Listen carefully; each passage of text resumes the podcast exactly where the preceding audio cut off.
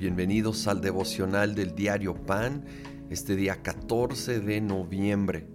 Vamos a continuar con la historia de, de Lázaro que encontramos en Juan capítulo 11.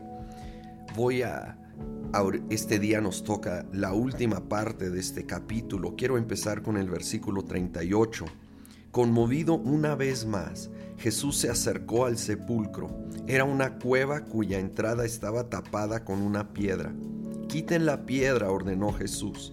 Marta, la hermana del difunto, objetó, Señor, ya debe oler mal, pues lleva cuatro días ahí. Y fíjate en el versículo 40. No te dije que si crees verás la gloria de Dios, le contestó Jesús. Y de allí quitaron la piedra y efectivamente vieron la gloria de Dios cuando Jesús levantó a Lázaro. Pero aquí hay una aplicación para toda situación aparentemente perdida que pudiéramos enfrentar, sueños muertos. El Señor nos llama a quitar la piedra. A veces hemos puesto obstáculos, barreras, y precisamente por el dolor, la desilusión, e, e, es, es, natural levantar una barrera y decir no quiero tratar eso, no, no toques esa área. Pero el Señor Jesús quiere hacer una obra profunda en nuestro corazón. Quiere avivar aquello que Él depositó, que Él plantó algún día y que ha muerto. Él quiere, pero nos llama a abrirnos y creerle. Creerle, el versículo 40 es crucial. Si crees, verás la gloria de Dios. Yo no sé qué situación estás enfrentando hoy, pero la palabra de Dios para ti hoy es creerle al Señor. Recordando lo que vimos el día de ayer, que los tiempos de Dios son muy diferentes a los nuestros Ay, a veces son procesos largos y, no estoy queriendo decir que no será así, pero que aún podemos ver la gloria de Dios manifestarse en medio de situaciones aparentemente muertas, perdidas.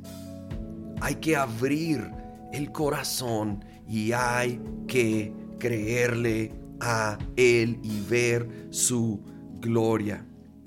Más adelante, versículo 49, ah, está el liderazgo de los judíos y dice uno de ellos llamado Caifás, que ese año era el sumo sacerdote, les dijo, ustedes no saben nada en absoluto, no entienden que les conviene más que muera un solo hombre por el pueblo y no que perezca toda la nación. Pero esto no lo dijo por su propia cuenta, sino que, como era sumo sacerdote ese año, profetizó que Jesús moriría por la nación judía, y no solo por esa nación, sino también por los hijos de Dios que estaban dispersos para congregarlos y unificarlos. Así que desde ese día convinieron en quitarle la vida.